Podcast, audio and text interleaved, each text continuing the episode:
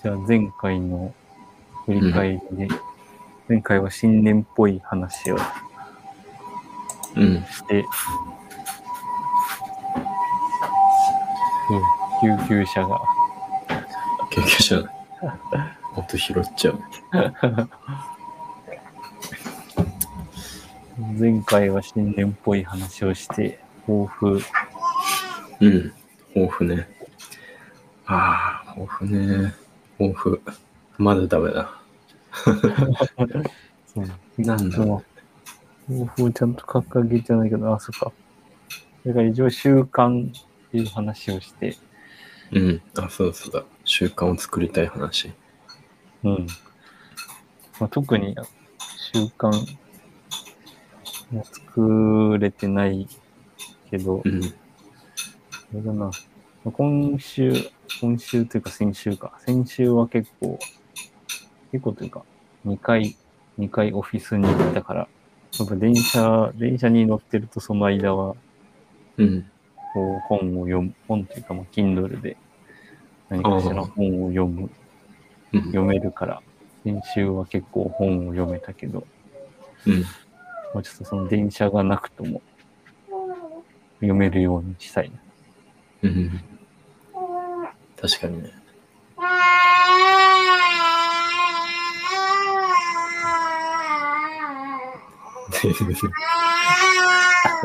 泣き方がさ、変わってきたんじゃ。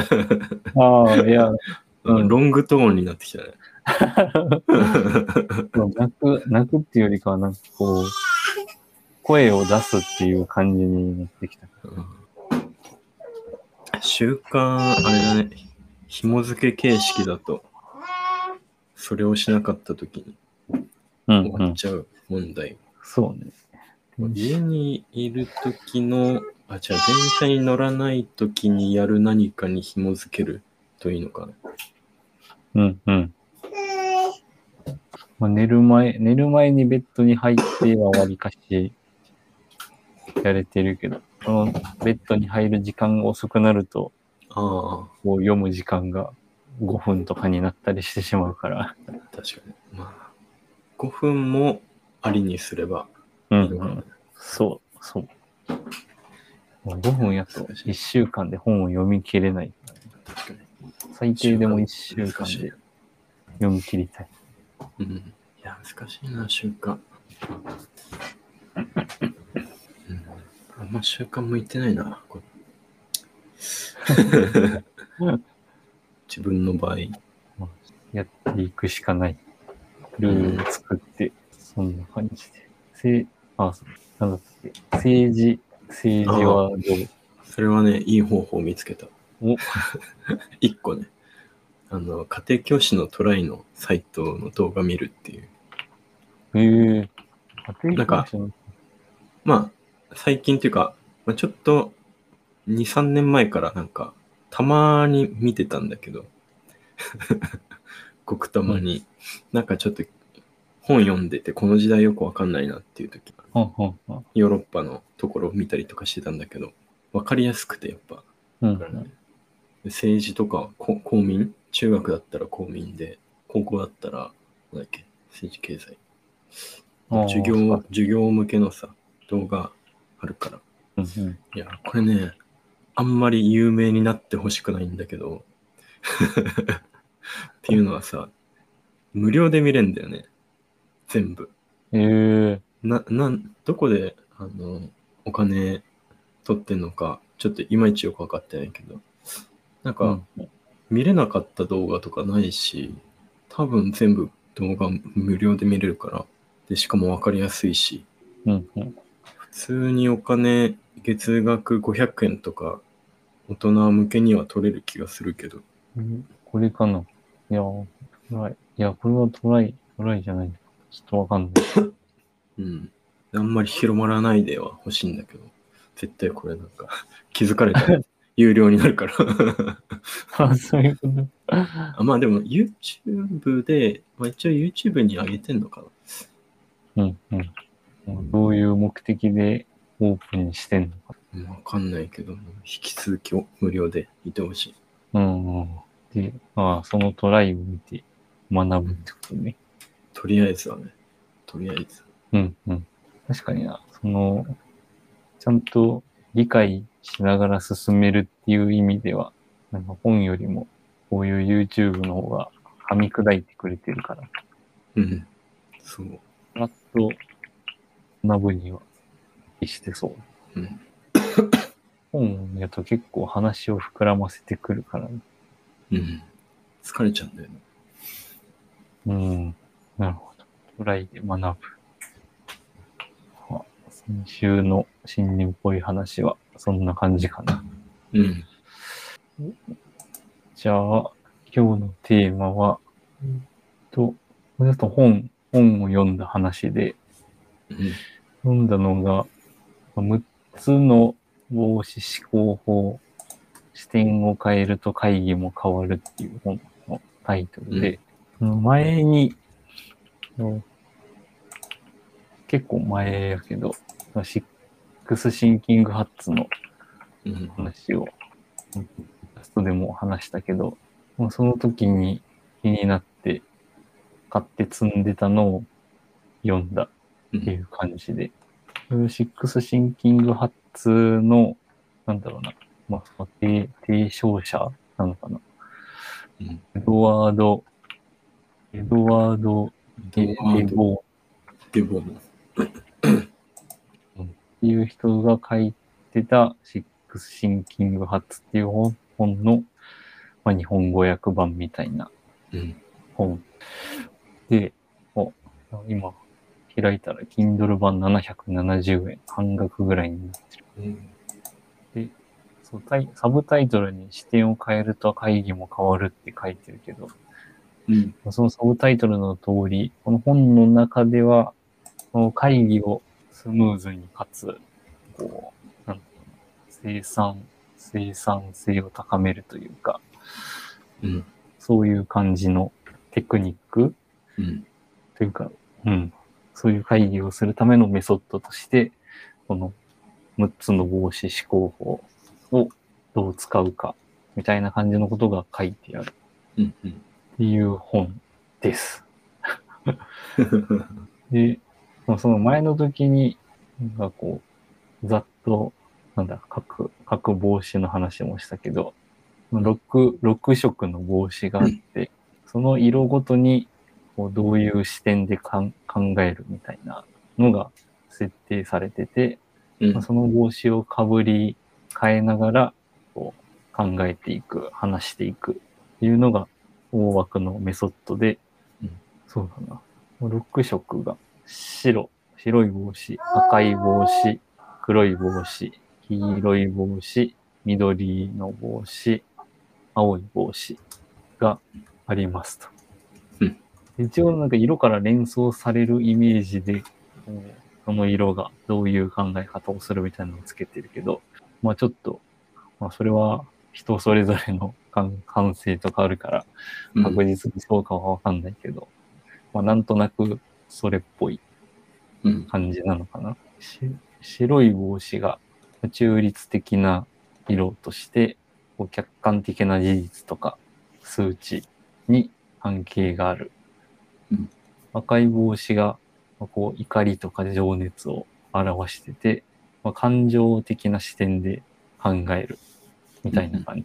黒い帽子はこう真面目で資料深い印象を与えるっていうところで、こう警戒とか注意を促して、こうなんか弱点を指摘するような考えをする。うん。黄色い帽子が明るい積極的なイメージっていうところから、こう、まあ、黒、黒に反して、こう楽観的に、こう希望的な見方とか肯定的な考えをする。うん。緑の帽子がこう植物のイメージで、こう実り豊かな成長を連想させるっていうところから、こう創造性とか新しい考え方うん。を生み出す。うんみたいな感じ。で、最後は青が、まあ冷静な、表す。あとは空。空のイメージで、こう、なんだろうな、全体感を見る。うん。あとは統制するとか、調整する。そういう感じの考え方をするための帽子うんっていう感じです。で、なんか一応あえて帽子にしてる理由として、うん。まずその色、色で連想できるっていうのと、もう一個書いてたのが、なん。だこう、まあ基本やっぱ会議で使うことを想定されてるから、うん。まあ例えばあなたはちょっと赤い、赤の、なんだろうな、ちょっと感情的に話しすぎですとか、うん。ちょっと、あの、ネガティブに考えすぎですみたいなのを、ちょっと言いづらいから、赤い帽子をかぶって喋りすぎじゃないですかとか、黒い帽子をかぶって、ずっとあなたは黒い帽子をかぶってますねとか、うん。逆にちょっと白い帽子をかぶって話をしてくださいとか、そういう、ちょっと表現を柔らかにするみたいな意図もあるらしい。ああ、確かに。言いやすい。うんうん。あとは、ちょっと概要的なところでいくと、一応おすすめの、まあ、会議、まあ、会議でって言ってるけど、一応まあその個人で考える上でもうん。使えるは使えて、うん。まあ自分が何かこう、提案資料を書くとか、なんだろうな、あとはなんなんかレビューをするとか、うん。まあ、そういうのをやるときに、白い帽子の観点と、まあ、黒い帽子の観点、赤い色の帽子の観点とか、まあ、それぞれの観点で見ることで、なんていうか、まあ、考えを整理したり、ブラッシュアップしたりできるから、もちろん会議に限らず使えるって感じかな。うん。なんか、なんだろうな。あと、この本を読んで思ったのが、結構、うん、このざっと色と、色、あその色の帽子と、その各色の帽子の考え方の説明だけでは結構難しい部分があるというか、うん。まあまあ、特になんか緑の帽子とかは、なんか創造性とか新しい考え方をしようみたいな帽子やけど、そもそもそれどう考えるみたいなうん。感じだったりとかあるから、まあその辺はこの辺、この本を読んでよかったなという感じがする。具体的な方法が書いてある。うん。そうとか、あとは、そうその結構この本の中では例、例を挙げながら書いてくれてるから、ああ、なるほどね。イメージしやすい。うんうん。こう、なんだろうな、競合と対抗するためのアイディアを考えましょうとか、そういう感じの。うん。あと、そうん、黄色の楽観的なところとかもね、ちょっと考え方によっては、なんだ、危険な、楽観的すぎるというか、うん。もうただの運ゲーに持っていってしまうとかね、そういう使い方をしないようにみたいな、結構細かいことが書いてある。なるほど。で、そうだな。あとどの辺の話をしよう。あとはなんかその順番も、おすすめの順番みたいなのはあって、うん。まあ青い帽子は、その、なんだろう全体的に俯瞰して考えるとか、うん。統制の役割があるから、うん。それでまあ会議で言うと、まあ、ファシリテーション的に、こう、ああ。その流れを作るうんための帽子みたいな感じ。うん。なので、青、青でまず全体のプロセスを整理して進めるのと、またはそういう、そのどういう順番で帽子を使うかとか、ちょっと間で、なんだろうな、この帽子を差し込むとか、まあそういう流れのコントロールをするのに使うっていう感じ。うんで、まあ最後も青で締めるみたいな。うーん。全体的なプロセスを通すための帽子っていう感じ。うん。で、白い帽子をまず最初に持ってきて、ね客観的な事実と数値。で、まあなんだろうな、データをまず並べるところから。うん。で、なんだろうな。なんか、まあ会議とかって何かしらこう結論を導くから、何かしらこう、なんていうんだろうな。まあこう戦略を考えるとか、うん。まあ次に、次に、次の打ち手を考えるとかで、まあ、そのデータをもとに次のアクションを考えたりするわけやけど、うん。その一つの提案とかを、なんだろうな、まあ、その議題に挙げて、まあ、それに対してまずは黒い帽子で考える。その提案のリスクを考えたり、うん。まあ、ここではその、そのリスク一個一個に対する対策とかは考えずに、まあ、そのリスクとかを考えて、うん。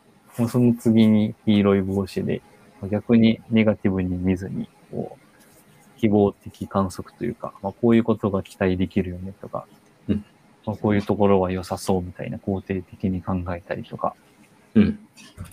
するっていう感じで、で最後に緑で、その黒い帽子で考えた、こうリスクのところとかをどう払拭するために、こう、再アイディアをブラッシュアップしたりとか、うん。黄色い帽子で考えた、こう、期待できる事柄に対して、こう、よりその価値を高めるためにうん。っていう、なんだろうな、うん、別の改善案を考えたりする、みたいな感じ。うん。赤い、赤い帽子はちょっとよくわかんないけど、結構でも考えが煮詰まった時とかに、とりあえず、いや、率直にどう思う的な感じで。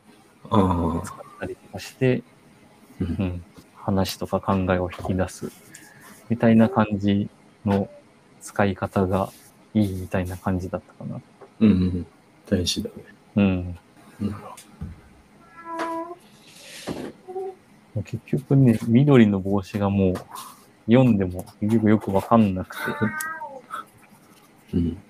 ね、よくわかんないっていうのは、やり方？そう、その緑の帽子をかぶってどう、どう考えたらいいのかというのが、ああ、なるほどね。一応、なんかこう、水平思考を使うっていうことなんやけど、ああ、ググったら出てきた。このデボの、デボのさんが水平思考の提唱者みたいな。うんうん。それがなんか難しい。うん判断ではなくて、思考のパターンのムーブメントをするんだ。言っとるんやけど、ムーブメント 何？ああのそれ、あれ、あれかもね。訳語がいまいちなんかもね。ああ、そう、それはあるかなって気はした。うん。ちょっとよくわかんない。緑が。まあでも、あれだよね。多分、創造性ってことは、多分、今までのと違う観点の切り口の話とかを緑の帽子の時は出すっていうことなんだろうなって気がする。うん。そう、そうね。水平思考だし。うん。まあ、それを思いつくのは大変かもしれないけど。うん。一応、こう、例、例でいろいろ書いてあるんやけど、うん。ムーブメントを引き出すために、このアイデアを利用してもらいたいのです。もし誰もがみんな警察官になったとしたらどうなるでしょうか。もしこう、こういうシチュエーションだったらどうでしょうかみたいなうん。ので引き出せるんじゃないかみたいな例を結構挙げてる。うん。あなるほどね。それは、なんとなくわかるような気もする。なんか、なんとなくこう、話してるときに、こう、暗黙の前提条件があって、なんかそれを外すために、なんかこう、ね、突飛な条件とか、こう、なんか、無理やり視点を変える何かを、枠組みを作るみたいな、うんうんうん。そういうことなのかな。わかんないけなるほど。なるほど、なるほど。なんかそれぞれ、なんだろうな、こう暗黙的にコンテキストを待ってるから、ど。うん。それを取っ払うためって感じね。うん、多分。うんうんうん。なるほど。うん。緑が。あと、あとはなんだああ、あと、そう、あ、そうだな。緑の帽子の大事さとして、黒とか黄色は、結局過去の経験ベースでしか、なんだろうな、語れないみたいな感じで書いてて、うん。その提案に対するリスクとか考えれるのは結局過去の、なんていうか、失敗の経験に基づいてるとか、まあ、黄色は逆で過去の成功例とかを元に、まあ、これだとこういうこと期待できるよねみたいな感じのことが考えられるから、うん。結局黒と黄色は経験値ベースでしか考えられない。確かにね。うん。なるほど。それをうん。それを広げるための緑。うん。ちょっと本を買おう買おうかどうか悩悩むな。うんうん。どう、どうなんやろな結局、でもこの6つの帽子を、うん。なんだろうな、使えれば、なんていうか、恩恵は得られるから、うん、とりあえずネットにある情報ベースで使ってみて、ことだよねまあ、さっきみたいにちょっと緑の使い方むずいとか、なれば読むみたいな感じのがいいかもしれない。うん。うん。確かに。うんね、いや、かなり使える気がする。もう会議じゃなくてもね、あらゆるところで。うん。うん。もう、中学校とか小学校で教えてもいいかもしれない。あのさ、ここ、それこそ会議とかだと難しいさ。うん。結局みんな、この、みんながこの考え方を理解しないといけないから、うん。こう導入ハードルが結構高い。うん。そうね。まあね。まあでもどうなんだろうな。やればできる気がする。この、うんうん。このコンテキストがあると、やっぱ知らないうちにこう、赤の帽子をかぶってたりすることってあるじゃないこう、うんうん。感情的になってしまったりとか。うんうん。このコンテキストをみんなで共有しとけば、ちょっと、ね、さっきの話みたいな、ちょっと赤の帽子かぶりすぎですね、みたいな。話が 俺に変える。うん。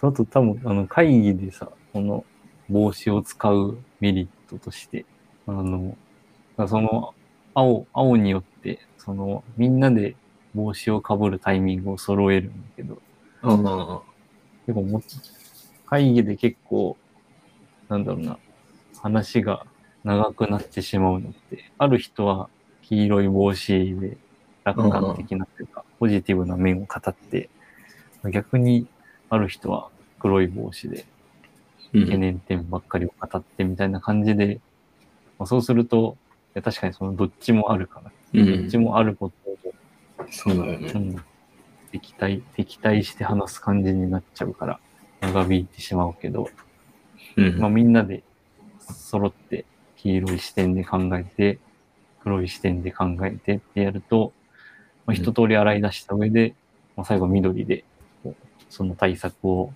みんなで考えるみたいな感じで進められるから、こうまとめながら進めやすいというか。うん。だね。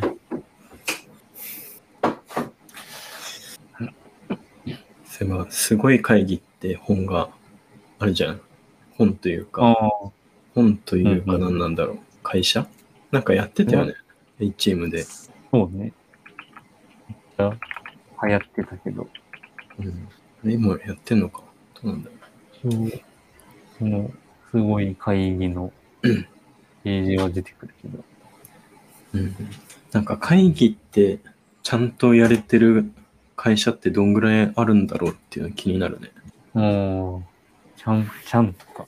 うん。大体こういうのもさ、なんていうの、うんまあ、ブレストもそうかもしんないけどさ、まあ、ブレストとかだったら、まずは発散の時間があるじゃん。こう、まあ、否定しないで、いろんなアイデアを言うみたいな。うんうん。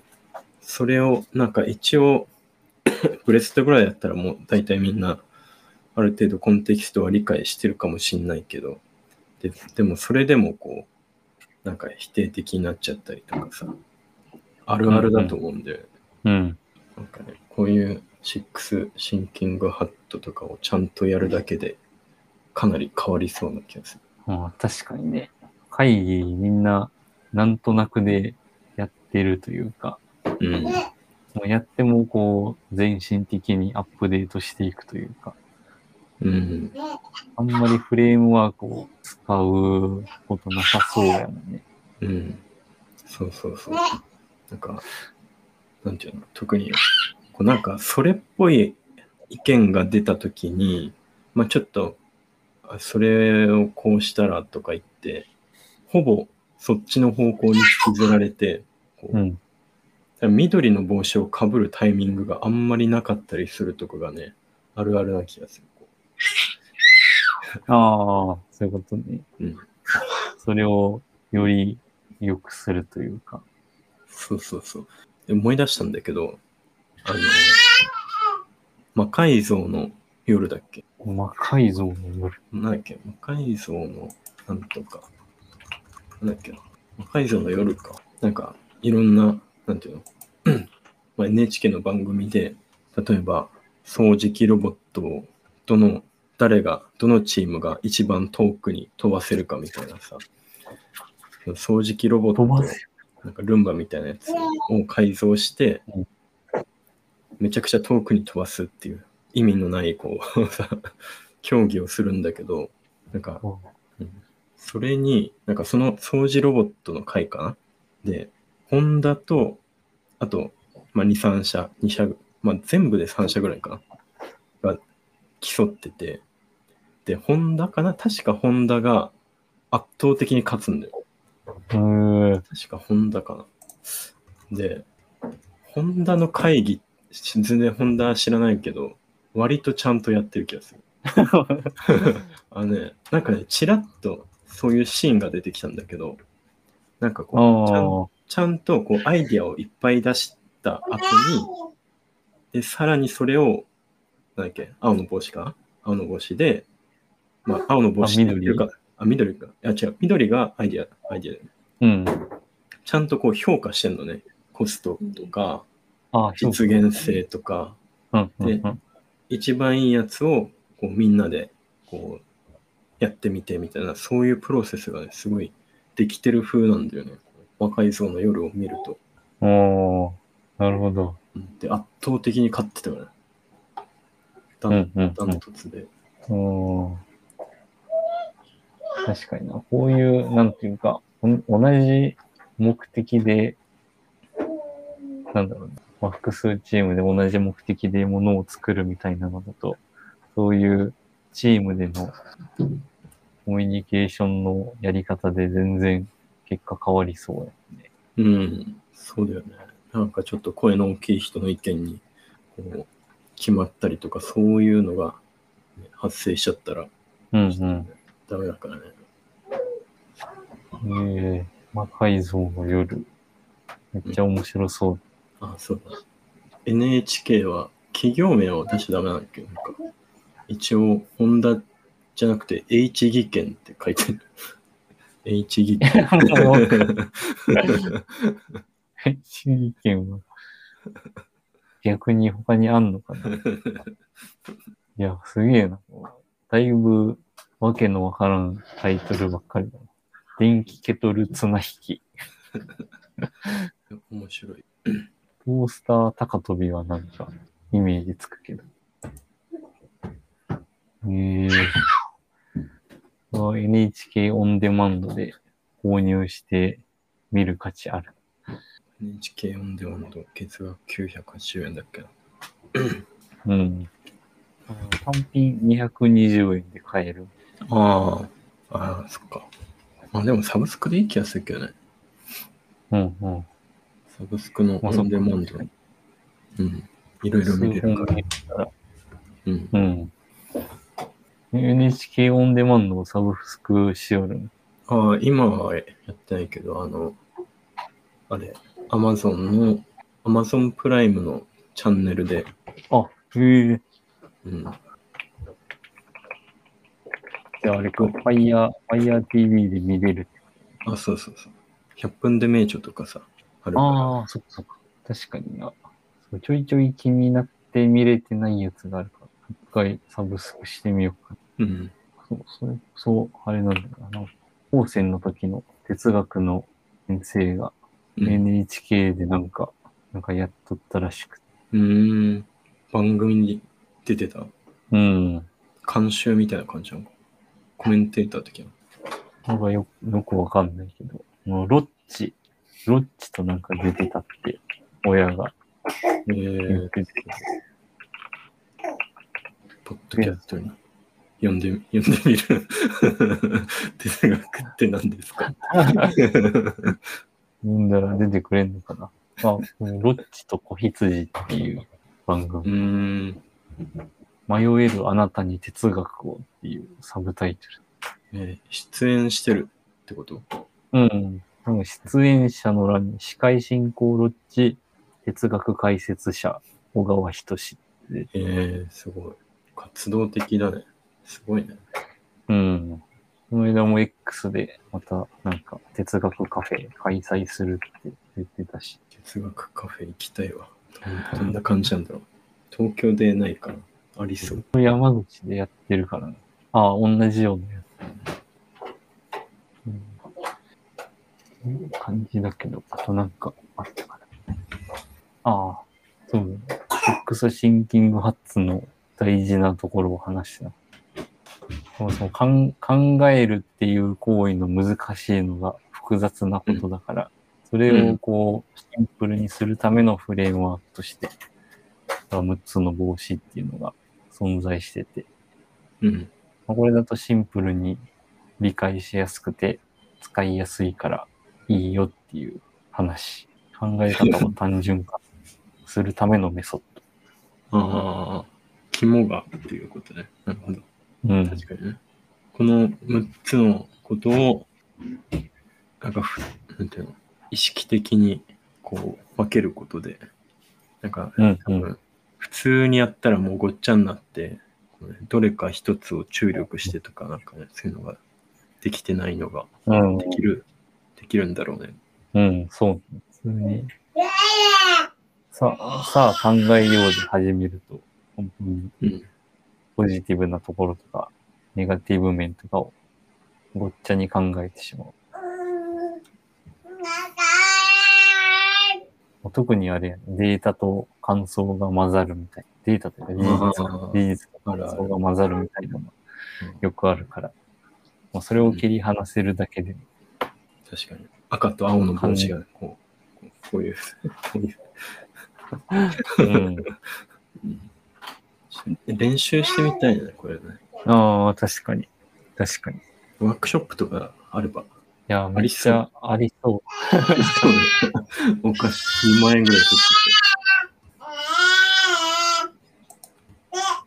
ああそんな感じかってて。すごい喋る。なんか、急に喋るようになってね。な。もう今、今もなんか、動画を見ながら、あーっつってる。自我が芽生えつつある。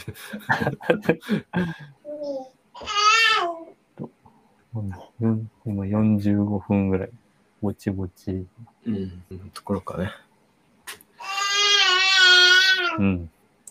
哲学、難かったから、復習しようかうん。先生が東京に来てくれれば。な。ああ、確かに。その、その時の授業は、全然覚えてないから。